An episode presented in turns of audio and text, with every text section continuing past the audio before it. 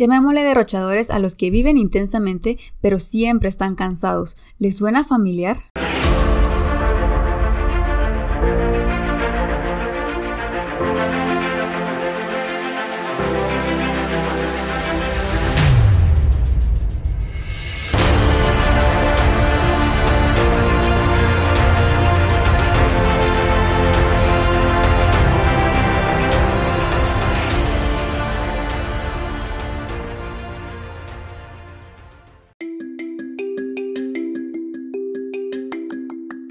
Hola gente activa, ¿cómo están? Espero que se encuentren muy bien y listos para una nueva semana y por supuesto un nuevo episodio. Hace poco hice una retrospectiva que me hizo darme cuenta de algo que estaba haciendo mal yo. Ok, eh, mal, pero no digamos mal, pero sí me di cuenta que tenía que mejorar en cierto aspecto. Al inicio yo no sabía si era algo bueno, si era algo malo, si era la única o si era más común de lo que yo creía. Y como ya saben, pues no somos psicólogos, pero disfrutamos hacer reflexiones de la vida que fortalezcan e impulsen nuestra carrera profesional y personal. Y me di cuenta que yo gastaba la misma cantidad de energía y emociones para cosas pequeñas como para cosas grandes. Es decir, si me decían que me regalaban mi chocolate favorito, pues yo gastaba la misma cantidad de energía, de emoción, que como si me hubieran dicho que me gané un carro. E igual con situaciones tristes, un pequeño problema me generaba la misma cantidad de angustia y de, estrés, que un problema más grande. Ese día em, que yo no sabía lo que me pasaba y a veces es difícil explicar lo que uno siente porque no lo entiende por completo, hasta que uno lo comienza a este, exteriorizar, pues eso fue justamente lo que hice, comenzar a exteriorizarlo como podía, utilizando las palabras que se vinieran a mi mente y poco a poco le fui dando forma a ese sentimiento que es lo que les quiero compartir a ustedes hoy, porque estoy segura que una vez que ya le di forma a ese sentimiento, a eso que yo sentía que tenía que mejorar, estoy segura que muchas personas también lo han sentido y si tal, como les digo, pues aquí no hay nunca una receta mágica, pero es muy posible que esta historia o esta experiencia a ustedes les pueda ayudar también a exteriorizar algo que ustedes sienten o bien a sentirse identificados con esta situación que a mí me pasó. Lo primero que, dije en ese momento fue, siento que no quepo, siento que ya no quepo en mi cabeza, que no hay lugar para mí, porque está llena. Mm, sentía la cabeza llena y ya no había espacio para mí. Y antes de que comiencen a armar sus juicios, de decir que sabían que yo era rara, pero no tan rara, pues déjenme seguir avanzando. Eh, otros van a decir, entiendo ese sentimiento. Y no es algo raro. Yo creo que es más común de lo que sea, de lo que creemos. Sentirnos saturados en la cabeza y sentir que ya no hay espacio para nosotros. Eh, así que yo continué expresándome y explicando cómo me sentía y pues yo sentía que ya no cabía más en mi cabeza porque yo me visualizaba como con cajas grandes dentro de mi cabeza, como si hubieran unas grandes cajas adentro y yo estaba en medio sin poderme mover de un lado a otro.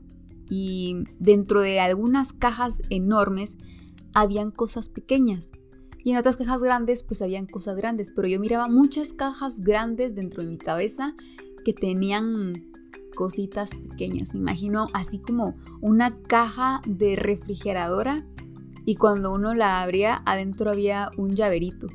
¿Y por qué una caja tan grande para un llaverito? Pues algo así a lo que yo sentía dentro de, dentro de mí.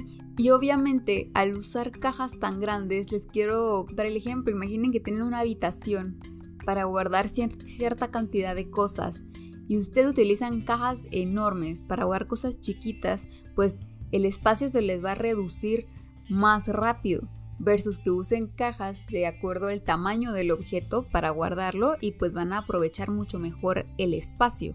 Pues algo así era lo que yo sentía dentro de mí. que mm, estaba usando cajas muy grandes en mi cabeza para guardar cosas pequeñas y al final ya no tenía espacio para lo importante, ya no cabían como mis pensamientos, mi creatividad, mis ideas. Y yo sé que ahorita alguna parte de lo que están escuchando van a decir, mmm, no entiendo. Y otra parte va a decir, sí, entiendo completamente. Así que ahorita tal vez nos vamos a dividir, pero no pasa nada porque sabíamos que esto iba a pasar.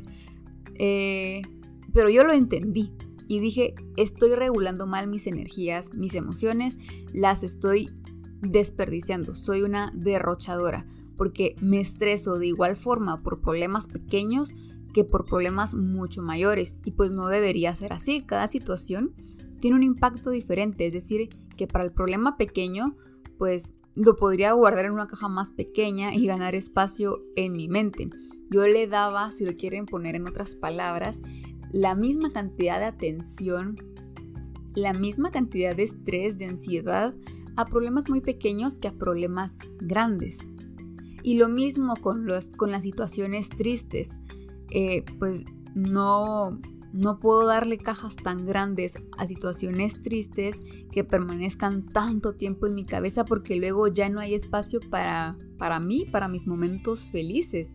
Y los momentos felices merecen las cajas más grandes, pero deben saber que en su momento pues también se van a mudar a cajas de su tamaño para ser efectivos nosotros con nuestro espacio en nuestra mente. Estoy hablando muy abstracto, pero de verdad que se me hace la forma más efectiva de explicarlo. Así como empecé, que yo no tenía ni idea de qué era esa mala sensación que yo tenía dentro de mí y lo empecé a exteriorizar, así también logré llegar a esa conclusión interna en la que me di cuenta que tenía que aprender a regular mis energías y emociones para no ser una derrochadora, porque el resultado era cansancio y agotamiento mental que lo tocamos ya en el episodio 91, si no estoy mal, así que ese tema ya lo abordamos por si lo quieren volver a escuchar, pero era, era esa sensación, ese sentimiento de agotamiento mental que tenía una razón de fondo y que no podía explicarla. Y poco a poco la fui exteriorizando hasta que entendí. Puede que a ustedes les suceda de forma distinta. Por ejemplo, Empiezan el día con mucha energía y entusiasmo, pero a media mañana ya están agotados, como si fuera la hora de dormir, o se sienten muy irritables. Luego de la hora de almuerzo ya están irritables, ya no quieren saber nada. Mejor si no les ponen reuniones o exámenes después de esa hora porque ustedes ya están listos para irse a su casa a descansar. Les comparto una serie de consejos que puede que no todos les vayan a funcionar, pero que ustedes sí van a experimentar con esos tips que yo les quiero compartir y que evalúen si aplica para ustedes y lo más importante que ustedes lo puedan adaptar a su vida.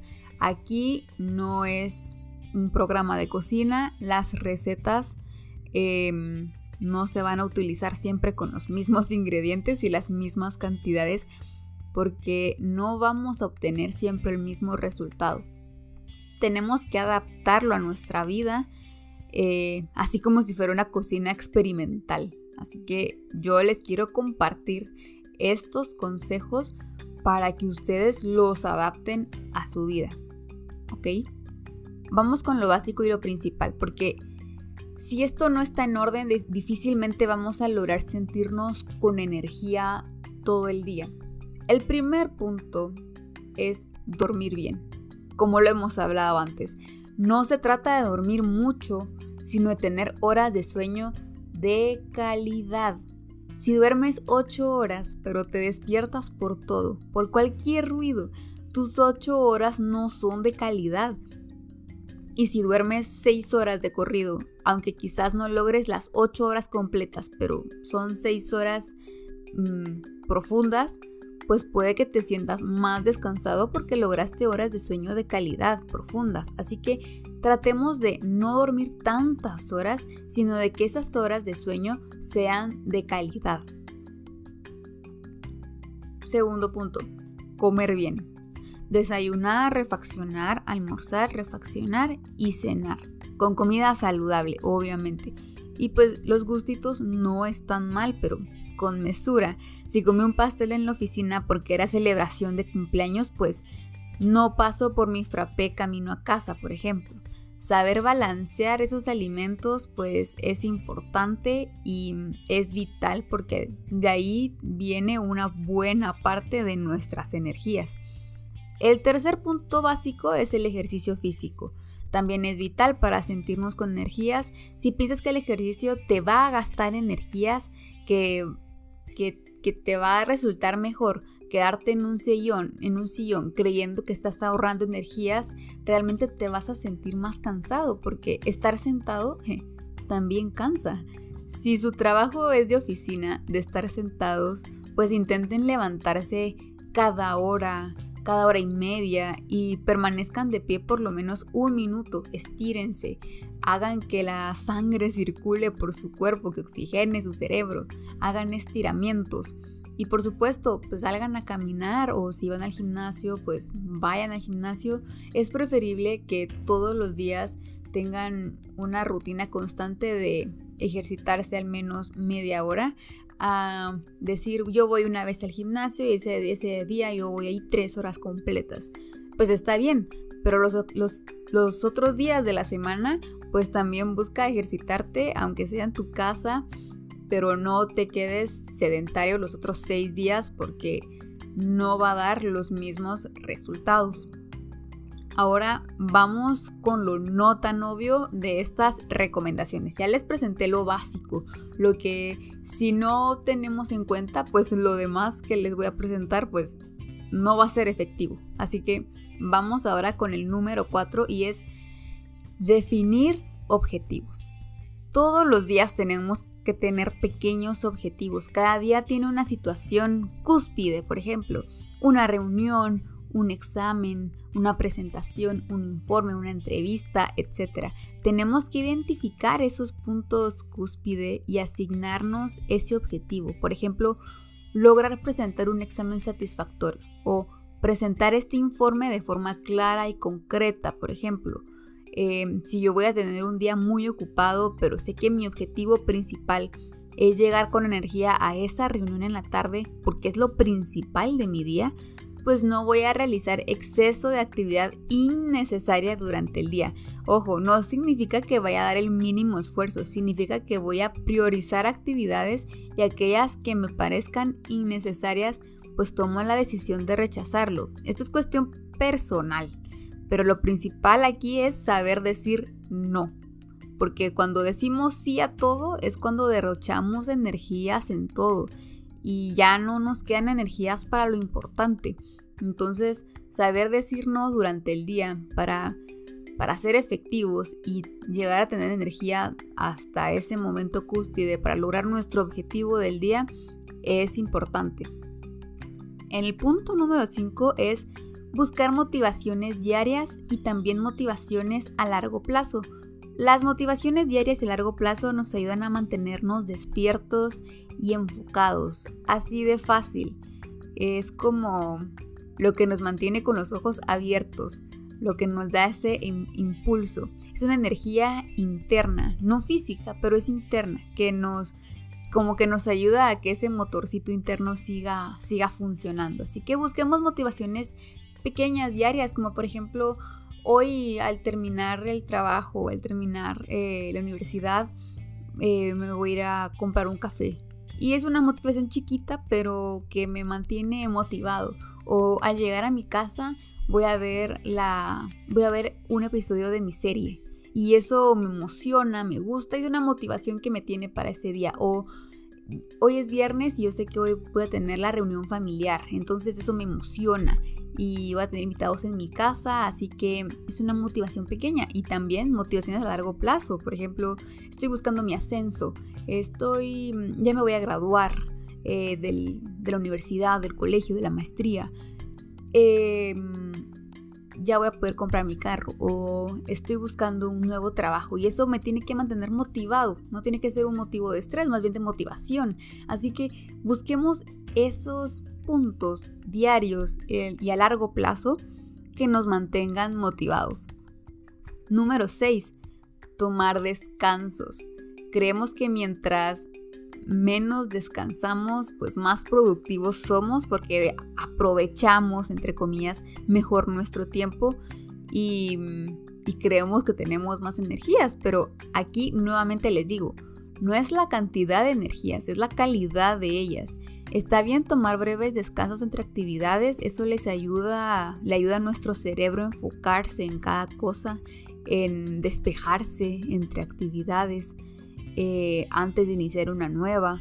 Un ejemplo, a mí, por ejemplo, el café no me ayuda en nada. Para tener más energías, para mantenerme despierta, el café no me ayuda, me pone muy, muy mal. Me pone eléctrica, pero eléctrica mal se puede decir que es, es como, como que pierdo mi capacidad de concentración. Es como un shot de cafeína que me recarga, pero me, deja temblando las manos, me da dolor de cabeza. Em, se me va el sueño, pero no puedo concentrarme. Así que yo quiero estar en la computadora, pero mi mente divaga, divaga. No puedo. A mí el café no me ayuda. Pero hay personas que sí, que el café les ayuda bastante. Les digo algo, Em, muchas veces puede ser que nos ayude mucho también tomar pequeños descansos. Y no tienen que ser muy largos, pueden ser de 5 o 10 minutos. Pero cuando hablo de descanso, no me refiero a ver el celular. Yo hablo de un descanso en donde cerremos nuestros ojos, respiremos profundo o salgamos a caminar, a despejar nuestra mente un rato que queremos un descanso para la mente y que le demos tiempo para ventilarse, para despejarse. Así que ya saben, tomen descansos, cierren sus ojos, pongan un cronómetro un temporizador de 5 minutos y ahí donde estén, cierren sus ojitos y se van a sentir la diferencia, de verdad. Incluso prueben con, primero con un minuto y si les tengo, por cierto, ahí un podcast de meditación en un minuto que estoy segura que les puede ayudar mucho en este tema. Y por último, mi último consejo, y con esto termino, inteligencia emocional. Es el último, pero no el menos importante, de verdad que me parece vital. Tenemos que ser conscientes de nuestras emociones, ver cuáles son esos detonantes durante el día que nos hacen derrochar emociones y energías, ser conscientes que hay conversaciones o situaciones que coloquen nuestras emociones a flor de piel y nos sitúan en una posición de ansiedad, de estrés, de enojo, frustración, cólera, tristeza, etc. Cuando somos conscientes de esas situaciones y de cómo nuestra mente reacciona a ellas, es más fácil poner un alto y evitar que nuestra mente continúe alimentando esos pensamientos de ansiedad o de enojo. Sobrepensar las cosas, miren, de verdad es agotador.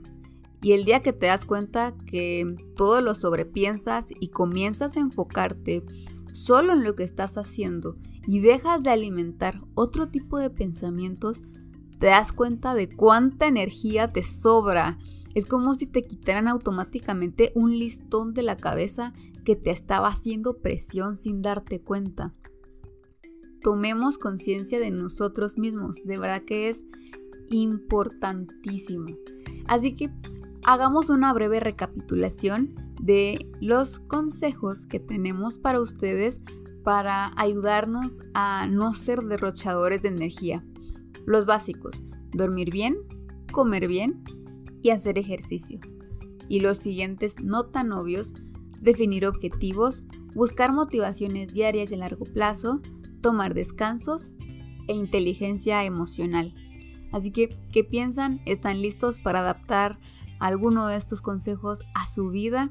Yo espero que sí y me despido. No olviden compartir este episodio con un amigo o un familiar que consideren les sea de mucha utilidad este contenido. Me despido y los veo aquí en el próximo lunes de podcast.